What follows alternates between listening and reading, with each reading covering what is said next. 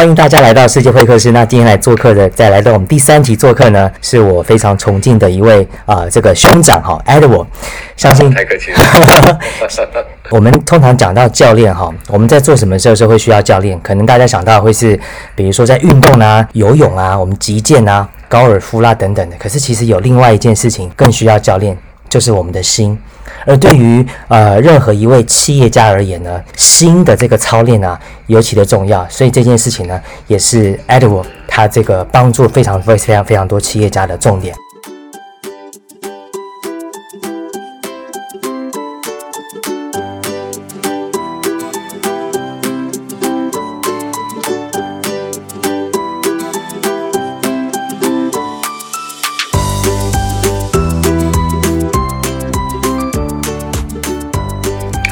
谢谢徐富的邀请哈，让我可以来到今天这个世界会客室啊，Clubhouse 里面。那事实上这也是我第一次在 Clubhouse 发言了，啊，因为比较少上来，因为可能也是对这个软体还不是那么熟悉啊。虽然知道，但是一直没有机会。然后，所以现在非常谢谢徐富的邀请。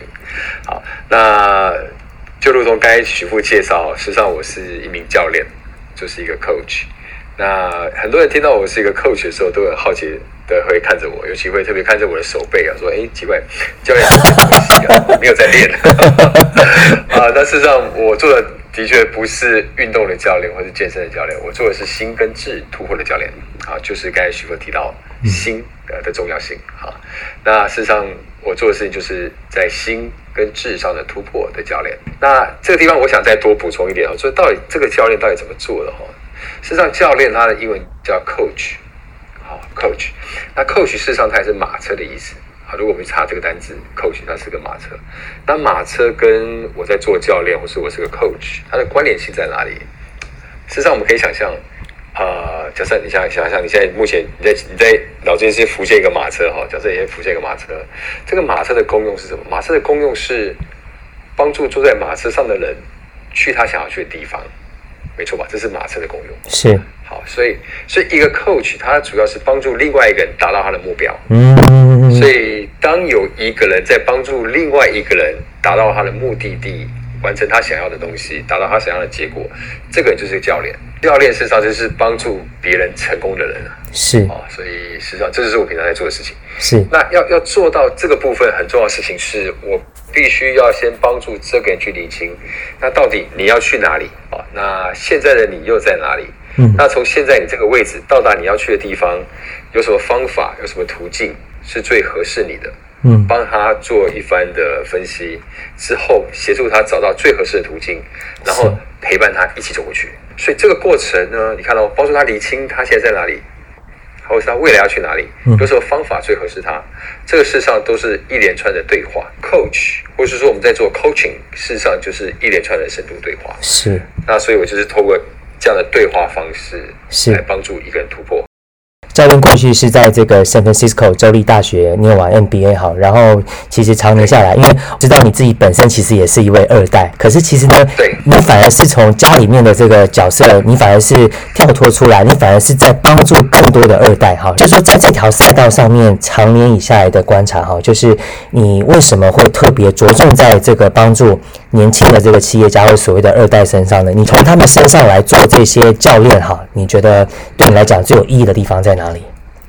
哦，是谢谢许富的这样提问。的确，呃，我会做到二代、接二代的教练，事实上也是的。我这这应该说这几年下来的一个的一个总成吧，应该这么讲。因为事实上，我做教练初衷一开始呢，我是在帮助伙伴们去，主要做的是用教练方式在帮助人们定定人的人生方向。好，那这个部分呢，我主要是引导他们去看什么是他们天赋，什么是他们使命，什么是他们志业。是。好，那这几年我做做下来之后，我发觉，其实我在帮助的是人生下个阶段的人，我就帮包包包含帮助学生在做毕业前，在做科系的毕业前，就说国高中在毕业前要进到高中或是进到大学，他的科系选择。好，所以毕业前科系的定位，或是大学生要毕业之后做的职涯定位。好，或是在成年人要在创业前或者转职前做的职涯定位，嗯，所以我发现我都是在帮助下个阶段的，因为这些人在下个阶段前会感到迷茫，后呢，我又把它连接到企业二代啊。为什么我会做到企业二代？那事实上，因为就是有二代的背景嘛。嗯。所以我我知道二代在接班前，事实上也是有一段时间是非常非常迷茫的，因为事实上会影响到二代接班哦，有三个三个原因很重要，三个部分。第一个就是有没有兴趣接班？好，兴趣在哪里？好，到底这个工作是我兴趣？假设我们家是做机械，那我对机械有兴趣。好或者我们家做纺织的，或是我们家做一些啊高科技的等等，我第我到底有没有兴趣？再来是我我本身有没有这个能力可以接班，然后真的可以带领我的企业？嗯，那再来是我跟家人沟通的问题。嗯，好，所以事实上这三件事情会影响到这个人他是否能够接班，愿不愿意接班。嗯，那事实上这个三个构面，事实上也是回到这个二代这个人本身。是有关的，因为谈到兴趣，很重要的事情是，那到底如果你不想接家里，或是觉得家里工作没有兴趣，那到底你的兴趣在哪里？自己是不是已经厘清了？那这个又回到你个人的定位了，不是吗？到底你是谁？我是谁？到底我要自己要前往哪里？因为事实上，每个二代都必须要先理清，他到底是谁。当没有家族名片，当没有家族这个光环，回归到本质的你，到底 Who you are？到底你是谁？我们是不是很清楚了？因为当你已经很清楚，你才知道到底说啊，我这个家族事业我有没有兴趣，你才能够知道。因为假设你不知道你兴趣在哪里，你会如何判断出来这个家族事业你有没有兴趣？那如果家族事业你没有兴趣，那到底你的兴趣在哪里？你是不是也真的发觉？所以这个就跟我在做人生定位是一致的。那再加上我二代的出生的背景，我更能够感受到。他们在这边的所谓的抉择上的困难，所以我才帮助二代在做接班的定位，然后帮助他们顺利接班，培养能力，发挥他们领导力。因为教练本身他也是一个领导力的过程，嗯，所以我会把教练这样的技巧技术交给二代，让他们能成为教练型的领导者，在企业内不只是当主管，而是当一名教练，嗯，然后再透过教练的这样的对话、倾听、提问。区分跟回应这样的深度对话过程，来改善跟家人的沟通方式。是，所以等于在二代的定位跟二代接班这个议题，也等于是我自己把人生定位跟教练领导力做一个总成的结合。是，所以我现在就。呃，focus 在这边这一块，那也在蛮多的机构或是企业在帮很多二代去发挥他们自己。是是 a n d 教练呢，他本身也是这个国际教练教练联盟，也就是 ICF 哈，这个 International Coach Federation 认证的教练哈。那这边我看到一个国际教练联盟，他们对教练的定义的是这个 coach，还有这个呃 coach 哈，就是教练跟被教练者之间的关系，就像是相互扶持的好伙伴。那你会根据他们不同的需求，包括像是聆听啊、观察、提。问回馈等方式，透过不断的对话、对话再对话，然后呢，激发出他们最大的潜能。那这样的一个潜能，其实刚才听你在描述的时候呢，我大概就能够想象你刚前面提到的马车这件事的这个重要性。不过，其实刚才听你在描述整个过程的时候呢，我想到的就是，其实我们今天要聊疫情，可是其实好像疫情并不是一个真正问题的源头。我们要聊的应该是企业转型这件事情。我我这样猜测，对不对？是。是，其实疫情它的确是在这一波哈，也就从去年开始，的确对非常非常多企业是一个很严重的冲击啊。因为毕竟包含整个消费啊的市场，还有他们从供应商供应链来看，很多停工停业。好，那疫情的关系，客户的订单变少，所以是内外夹击啊。好，所以是事实上这个这个问题或是这个困难本身来讲。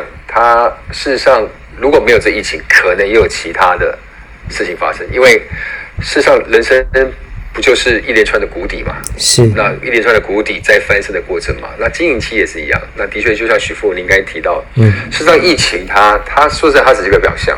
因为企业要能够长远生存，事实上就回到转型跟升级的这个议题。你如何能够带领企业在面对这些不不可知、无法预测的世界？我因为我们说下一个到底会发生什么事情？下一个是疫情吗？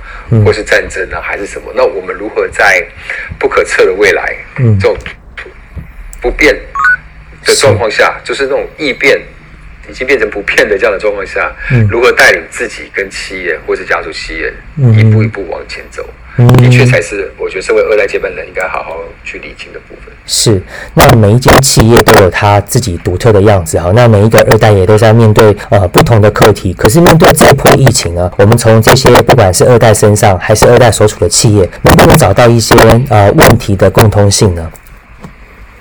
嗯，我我觉得问题的共通性其实就是对未来的不可测这件事情。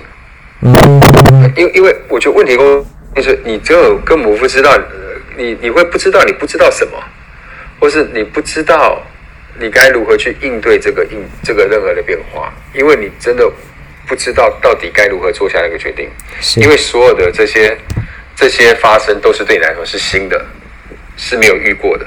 是甚至你的长辈、你的老师、你的你的 mentor、你的朋友，也都没有一个好的对策给你。是所以我觉得共通性是对未来、对就是对未知的恐惧，或是对未知的决策的难以下的决定。各个不同的产业，因为我们从因为每个产业真的是不一样，是所以以深的根源来讲，就是你不知道你接下来这个决策到底对不对。面对每一个突发状况、每一个改变下，每个经营者都会遇到的一个很深的一个挑战。是，觉得我们可以先来定一下所谓的二代哈。其实我的想象哈，不晓得对不对，您可以纠正一下是。我觉得我们可以把它定位的呃广一点。我觉得二代可以有这个呃，这个是产业本身传承下来的二代，那也可以是继承，比如说是上一辈的理想或者是志愿，这可能也是二代的一种形式。对，没有错。因为事实上，就二代的定义来讲，因为他可能是身份上的二代，可是他不一定已经进入家族企业，这是未进入家族企业前的二代，他可能还在念书，甚至可能还在国外念书，或是你在国外念书回来，他现在可能在外面的企业工作，或是他留在国外工作，这我称为准准二代，还没进到家族企业。那另外还有一种二代是他已经进到家族企业，可是他是非常底层、非常基层的，嗯他还没有带兵，哦，还没有带团队。还没有到到一个可以做决策的位置，先在企业做历练。嗯那再来是已经进入到可以带团队，甚至你是个部门主管，甚至一个分公司的总经理这样的二代，他已经可以开始独当一面了。好，在做决策也好，然后在做团队带领也好，已经有他自己可以发挥的空间。这是第三个二代。那第四个二代是第四种二代，就是完全已经接班了。爸爸、爸爸、爸爸可能就是完全都是交给他，爸爸完全不管事。嗯好，那这个是我觉得是完完全全是自己在经营一家企业的二代，就爸爸不管事，这属于第四类的二代，是所以会是比较广广的层面。是，那我们如果再回到疫情这样的一个情境里面哈，就说这段时间您的这个教练的这些呃呃企业二代的学员，能不能举一个您觉得比较经典的例子，来告诉我们疫情这波带给他们什么样的巨大的挑战？不管从这个营运层面的到他们心理层面的。嗯嗯，是。好，那如果举一个例子来讲，比较印象比较深刻的是策展行业的，他们家里就是在做展览的。啊，那肯定首当其冲。真的很辛苦。然后他已经是呃三个部门的主管了，哦，他一个人管三个部门，嗯这个压力是可以想象的。哦，因为车展其实跟旅游业是一样，跟旅馆也是一样，因为客人进不来嘛，嗯他没有办法在台湾参展，而且他们也无法到国外带带着这个所谓厂商去参展嘛。嗯啊，所以这个冲击的确是非常大。他等整个，我记得有一次我去世贸大楼，就是我们新一路的世贸大楼去看，我发现真的吓死，这整个是空的，哇空了很久了，空了半年了。对啊，所以整整个车展还等等于是都在停顿，嗯哦，都在都在等待着看疫情什么时候过去。那当时这个二代他事实上他本身已经做到三个部门的主管了，所以但父父母亲还是在是这家企业的最大最最顶尖的头头。嗯好，那他他的问题其实会比较像一般二代遇到的问题，就是在沟通的方面的问题，就是他会有很多想法，针对这疫情，他有很多的看法，但是跟父亲那一代、父亲那一辈，父亲也有他自己的看法。嗯 OK，那他们想到的不外乎就是能够让这些人员能够稳定。好，那这在稳定的状况下里面，不要让原有原有的班底垮掉，因为当这个疫情过了以后，当机会来的时候，如果我们原来的班底都离开了，嗯，那这时候呢，它一定是很难。所以，实际上整个公司的策略，实际上还是维持会维持在说，我如何能够稳定班底，然后透过这一场的一个所谓空窗期，来提升员工的能力。但是，他跟家人的一个比较大的冲击，就是在能力的培养上，其实每他们就是等于二代跟一代有很大的差异。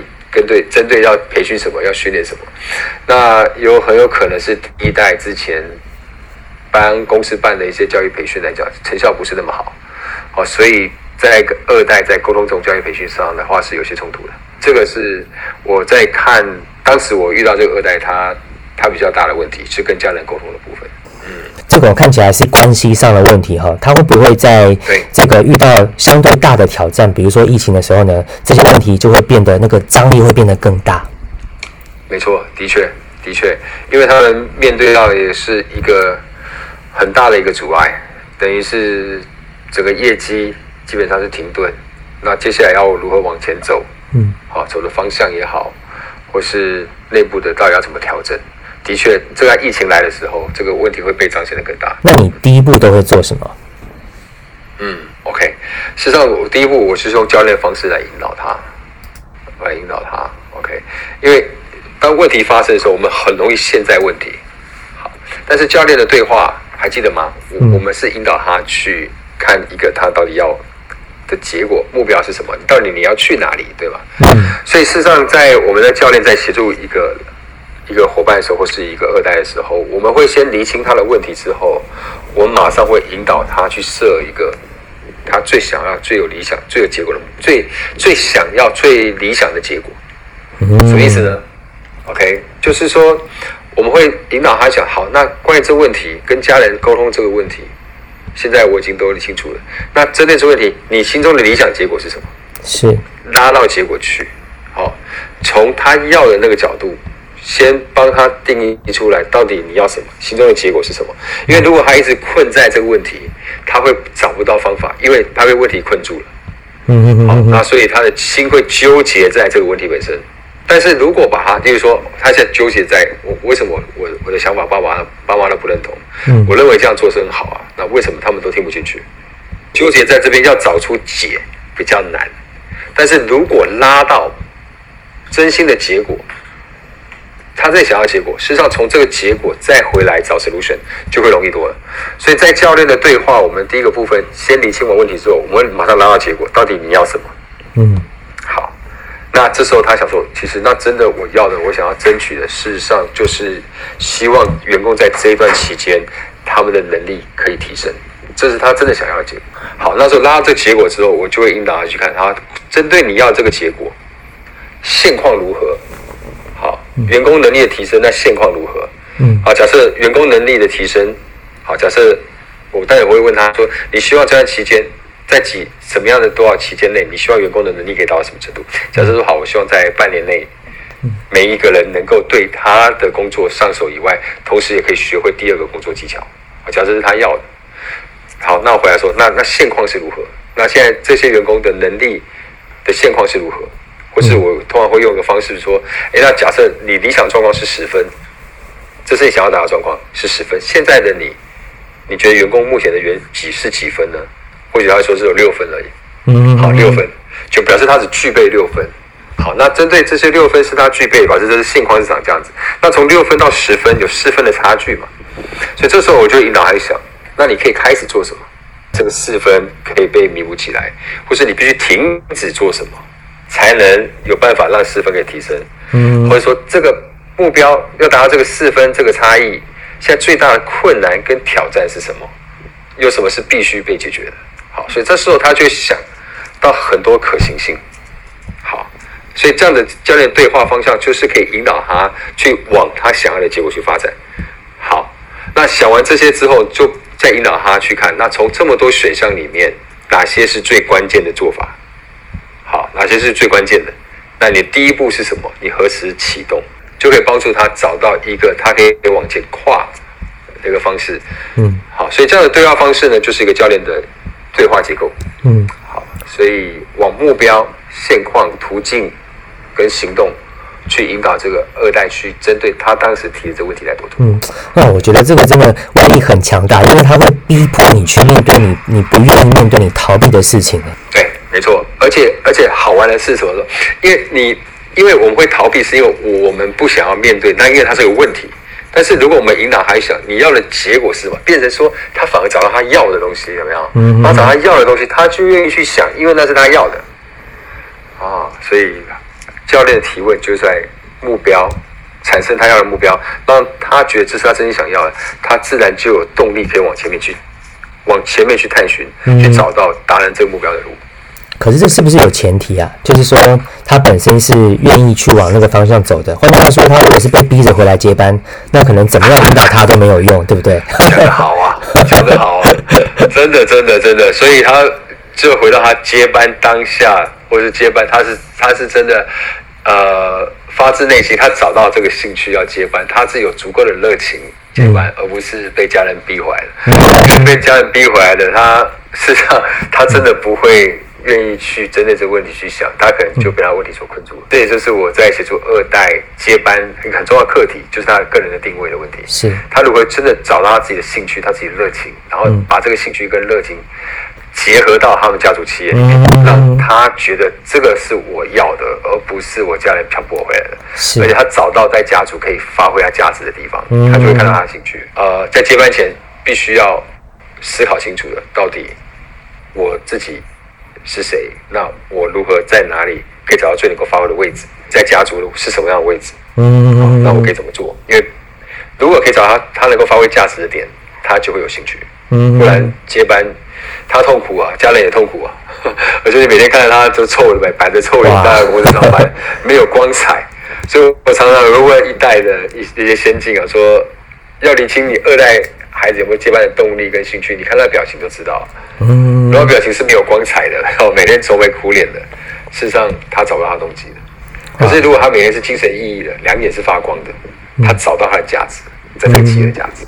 哇，所以其实二代的问题不只是二代问题，也是一代的问题啊，对不对？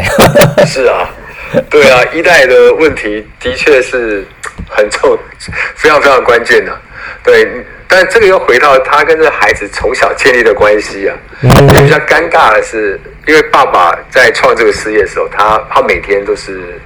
很辛苦在经营这企业，甚至晚上应酬，所以本身在孩子成长过程里面，他就是比较少接触孩子。嗯，好，可是妈妈比较跟着孩子有连接。那假设爸爸妈妈都在企业里面忙，有没有？好，那更难有跟孩子有这样的连接，或是知道的孩子的兴趣什么，或是有跟着孩子沟通，彼此沟通是是顺畅的。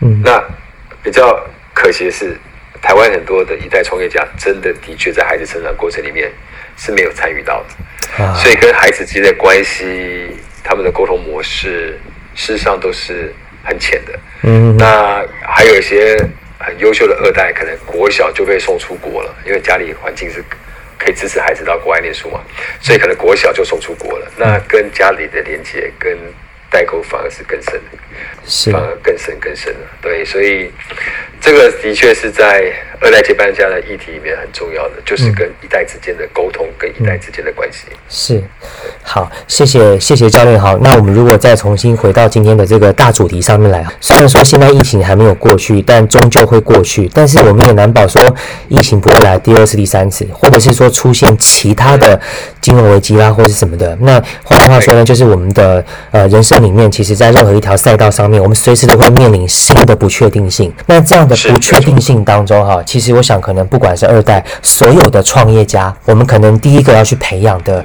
其他的除了你本身的专业之外的次能力是什么？在面对不确定的时候，OK，我觉得次能力是自己自我突破的能力，那就是我把它称为自我教练的能力。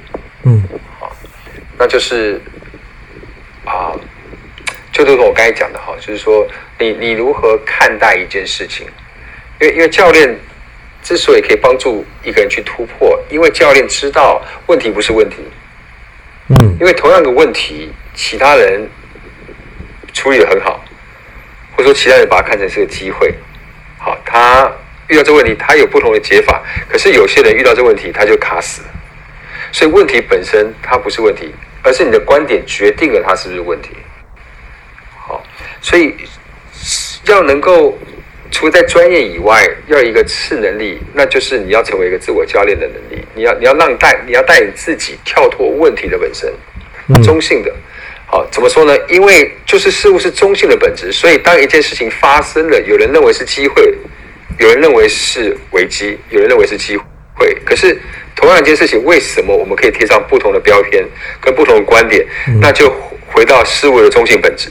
因为如果事物不是中性的本质，我们很难用不同的观点来看待它。嗯，那就是因为它中性，所以才可以贴上不同的标签。所以我们必须要这个认知：我们遇到的问题不是问题，而是我们看待的问题决定了我们经验到的是什么事情。好，所以要成为自己的教练，很重要的事情是，当我们遇到问题，哪怕是这次疫情过了，好，那在接班上，好，可能是跟家人沟通问题，可能是转型的问题。或者可能是竞争者的问题，或是大环境的问题，像这次疫情的一样。嗯，记得问题不是问题，问题只是你来自你怎么看待它，对不对？所以这时候你要想说，你现在如果你现在经验到了这个问题，这时候你要退后一步去想，到底我现在抱着什么观点，让我经验到这个问题？那我接下来要持什么样观点，能够让我找到这问题的解答？好，那教练的方法就是非常合适的方法。所以，如果你要获得一个新的观点，让你可以重新的在一样的事情的发生，你可以找到你真的可以突破的点，或是可以创造想要的结果。你要问你自己，关于这个问题，你最想要的结果是什么？嗯，关于这个问题，你想要的结果是什么？结果，或是如果真的可以，如果真的可以，你希望获得的是什么？拿到结果，这时候你当下转念，你会从结果你想要的那个点重新去思考。好，那现况是如何？这个结果的现况是如何？那从这现况到这个目标到想要结果，好，我我可以做哪几件事情？怎么做？我可以哦，开始做什么？停止做什么？或者我必须改变什么习惯？或者我必须学习什么新的技能？或者说哪些资源我可以利用跟请教？甚至你可以问你自己更开放式问题：假设这个结果真的发生了，会是因为我做了什么？所以这时候你就找到很多很多可能性。那这个可能性里面再看，好，那如果从这么多可能性里面，最关键的三件事情是什么？我必须要首先做的三个关键事情是什么？接下来你就找到这个前进的方法，然后问你自己，好，那你的第一步是什么？好，接下来我什么时候开始做它？所以这时候你就跨出去了，嗯，就跨出去。所以建立一个自我教练的一个思维，我想是，呃，在面对每个发生的时候，每个问题的发生。让把这个每个发生转换成你要的结果的一个非常重要而且非常有用的工具。这是不是可能有几种可能性呢？一个是说，这个人他必须要头脑他要很清醒，那他必须要能够练习的去跳脱出一些情绪的羁绊之外。那另一方面是也要对自己够狠，是不是这样讲？对，对，这个的确，你看，我们已经被自己的问题都困住了，我我们怎么样跳脱，对不对？嗯，好，的确，这个又回到每一个人的自我修炼了，哈。因因为回到教练，我们为什么我们可以这样帮助这个人？那就是事实上，我我们自己本身，好是没有带任何观点跟判断的，所以我们本身是客观的，是，然后我们本身是没有任何评价。针对这个人的问题，我们不会说，我们不会笑说，哎，你这个问题怎么会这个？你怎么会遇到这个问题啊？这个问题根本不是问题啊！是，我说，哎，你这这个这样做就好，不会，我我们没有任何的主观在这事情上，嗯，所以我们才能带着客观，好，然后好奇的去引导对方找到最合适的答案。好，所以很很重要的事情就，是我我们必须要能够做到，身为一个教练的哈，假设我在教练别人的时候，我我们必须能够做到，就像一面镜子一样。是让他看到自己现在状况，然后给他不同角度的光线，去让他可以看得更清楚。因为有一面镜子还不足够，你要有光，才让他看得更清楚。他现在状况，他想要的是什么？他可以怎么做？所以镜子就是我们对他所讲的这一切。我们能够跟镜映一样，让他看到他自己现在在想什么，他现在看到了什么，然后通过不同角度的提问，当做光线一样，让他给整个全盘的看得更清楚。所以教练事实上他的本质就是镜子跟光，是，然后带领这个人坐上这台马车去他想要去的地方。是，好，那回到自我教练，对不对？我们已经是焦头烂额了，我怎么做到好，那很重要的事情的确是要让自己心静下来。OK，做几个深呼吸。那或许每一个人有每个人自己的静心的方式啊，有人是打坐，有人是祷告，就是睡个觉，让自己舒服一点。很多方法，很多方法都可行啊，用你合适的方式让自己静下来。是。然后当你静下来时候，感觉到心情是平静的，然后把你的专注力回到当下，专注在于你现在正在所处的位置，你坐的椅子。你面到对到的，像我现在坐在我们家的客厅，坐在沙发上，我前面有一个桌子，啊，有一台电脑、笔电，好，我就在这个当下跟这些人、这些当下产生连接，所以这时候你的专注力回到这个当下。好，那静下来，问问自己，关于现在这个挑战、这个难题，我真正想要的结果是什么？嗯，在那个时候，在那个当下，问自己这句话，还是没有答案，你就要问你自己：如果真的可以，如果真的可以。我想要的结果是什么？是，这时候你心中就会浮现那个你想要的结果。那时候，这时候呢，你就跳出了，跳脱了那个问题的窘境，把自己拉出来，在想：好，那关于这结果，现况是如何？嗯嗯，我已经具备了什么可以达到这个目标？我不足的又在哪里？最大挑战又是什么？嗯嗯，好，那接下来我可以怎么做？是。是用这个结构去讲，所以其实这样听起来哈，好像这个自我教练的能力好像应该也不是那么容易，他必须要不断练习练习，最后成为一个内化的一种能力，对不对？没错，没错，的确，他是要不断的练习的哈。他当然不是我，我现在讲完分享完，我们就可以轻易做到。好，那除非除非你对自己的觉察能力已经有到一定的程度，可以跳出来。跳，把自己跳出这个框架，站在一个觉察的点，带着你的 awareness 去关照你自己所处的一切，哦，但是这的确需要练习，包含你的 awareness。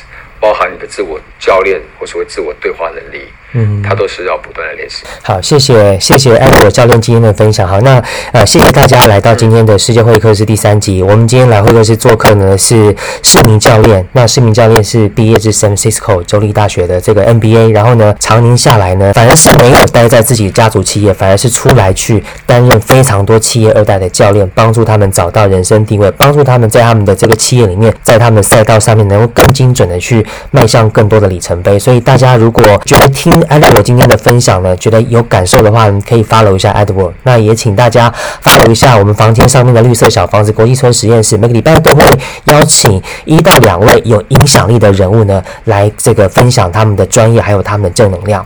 那我现在要用从另外一个角度来请教啊，Edward 哈，我们刚刚讲了一个策展的这个二代的例子。然后来形容，就是可能在不确定性当中哈，可能面临的问题。那有没有另外一个例子？当然也可能是同一个人哈，就是反而在疫情当中他翻身了。那关键是在于他做了什么不一样的 decision 呢？或是他做了什么不一样的这个啊选择？嗯，是好。那翻身的例子哈啊是有一个，等于说我朋友了哈，他也不是，他等于是。他也是二代，可是他自己创业。那我想这个例子合不合适？他他反而是看到了机会点，好，看到了机会点，好啊，这是一个酒商的朋友，哈，他也是我商会的朋友，好，他本来是做 B to C 的啊，B to B 的一个日本清酒的生意。他在这个时点，他很有意思，因为他在在跟客户的所谓的。互动的过程里面，他发现怎么现在越来越多的呃的人，他想要直接要买一些日本的高级清酒，而不是到居酒屋去。为什么？因为居酒屋那时候疫情的关系都没有没有办法营业。后来他就发现了这所谓的这个居酒屋的这些 B to C 的市场。一开始他并不太想做这一块，因为他想专精在 B to B。好，因为这样子可以带给他在市场的 focus 上是稳健的啊。但是呢，也是因为疫情这个关系，所以 B to B 的部分啊，生意变很多，反而很多 C 的部分会透过他的网站、透过他的粉砖来找到他。好，所以他后来就成立一个次品牌，来专门在 run 这个 B to C 好的部分。好，所以这个这个这个部分也。他也会有发觉，事实上，其实土西也是一个非常值得经营的一块。好，因为西的部分，他在对清酒的品味或对清酒的这个认知有到一个程度，所以呢，他才会更愿意去接触他们这些清酒。好，那因为这样的品味跟这样的所谓的对清酒的这些热爱，也让他们在沟通上可以更更顺畅，所以他要成立一个次的品牌来做这一块。好，所以如果以源头来看，那的确就是他对市场的掌握度是够的，所以他才能在这疫情下快速转型。好，那所以在疫情后，到目前为止，整个疫情已经也消缓的差不多。其实很多餐厅在年初的时候，事实上生意都慢慢回来嘛，哦，嗯，所以它反而发展出两条通路，哦，那它的生意也因为这样子不断的翻新，double，好，所以甚至现在还不断的扩产扩点，好，这是我看到的这个所谓创业二代下，他在对市场掌握下，他嗅到这个商机，嗯，好，那看到另外一条路。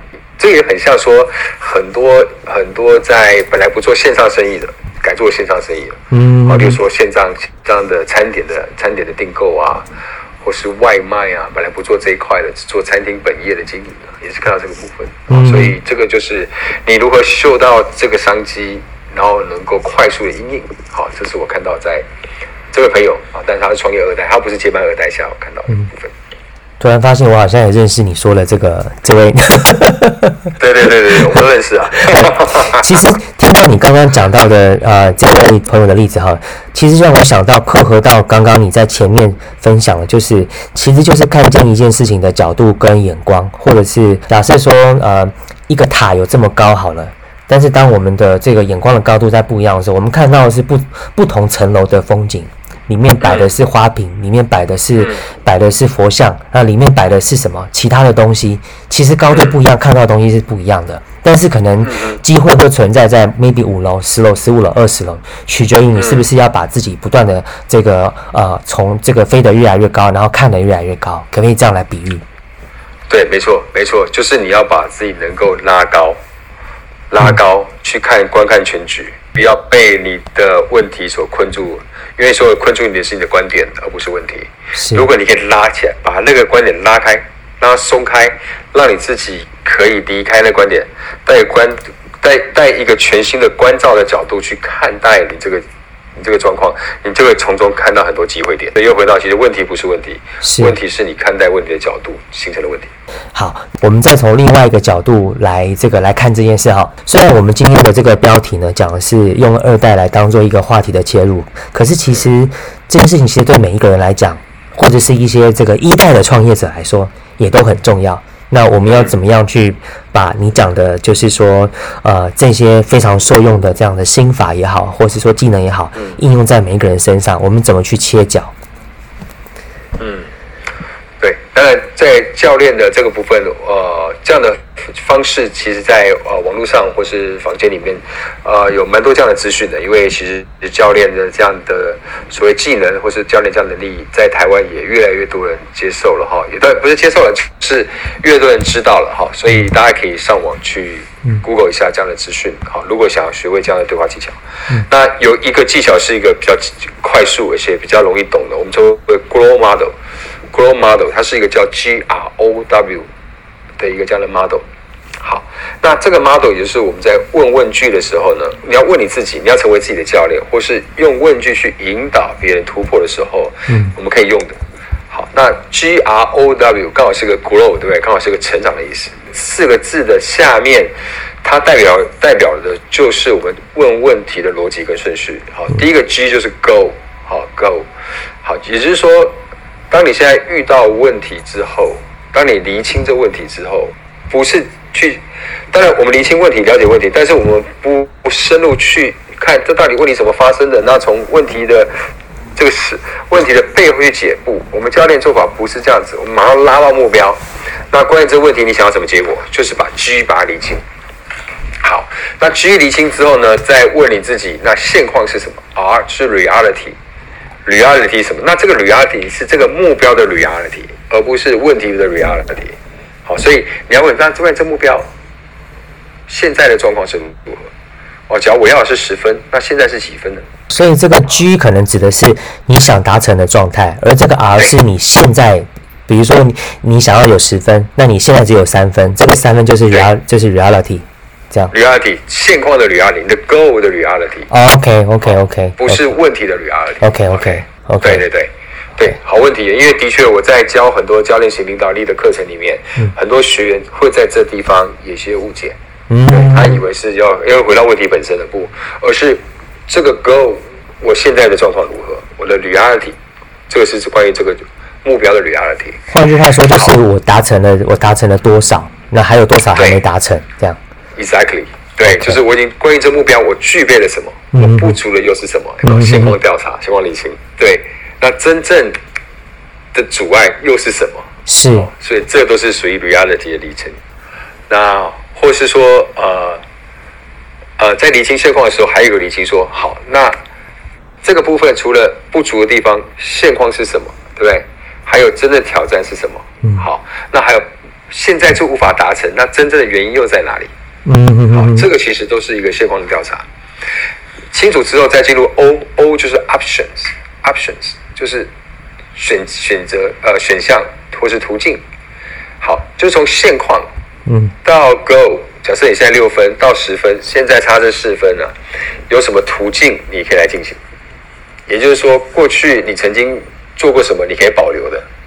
OK，好，或是你可以学习什么，你必须改变什么，或是我刚才特别一直提到，你必须可以开始做什么，停止做什么，或是有哪些资源、哪些人你可以请教。那如果你真的达成了，那真的是你做了什么，或是你拉成一个高度。假设回到二代好了，好，在你崇拜的老师里面，他在看一下这个问题，他会怎么进行？嗯如果你是你老师要达到这个目标，你觉得他会怎么做？或从不同的角度去看，嗯诶那其他同业他真的达成了，嗯他们的做法是什么？这些所谓的 option 的问句，就在这时候你要问自己。那之后再聚焦到最后一个 W，就是 will do，就是你接下来做什么，或是有人把它翻成 way forward，好，way forward 就是你下一步。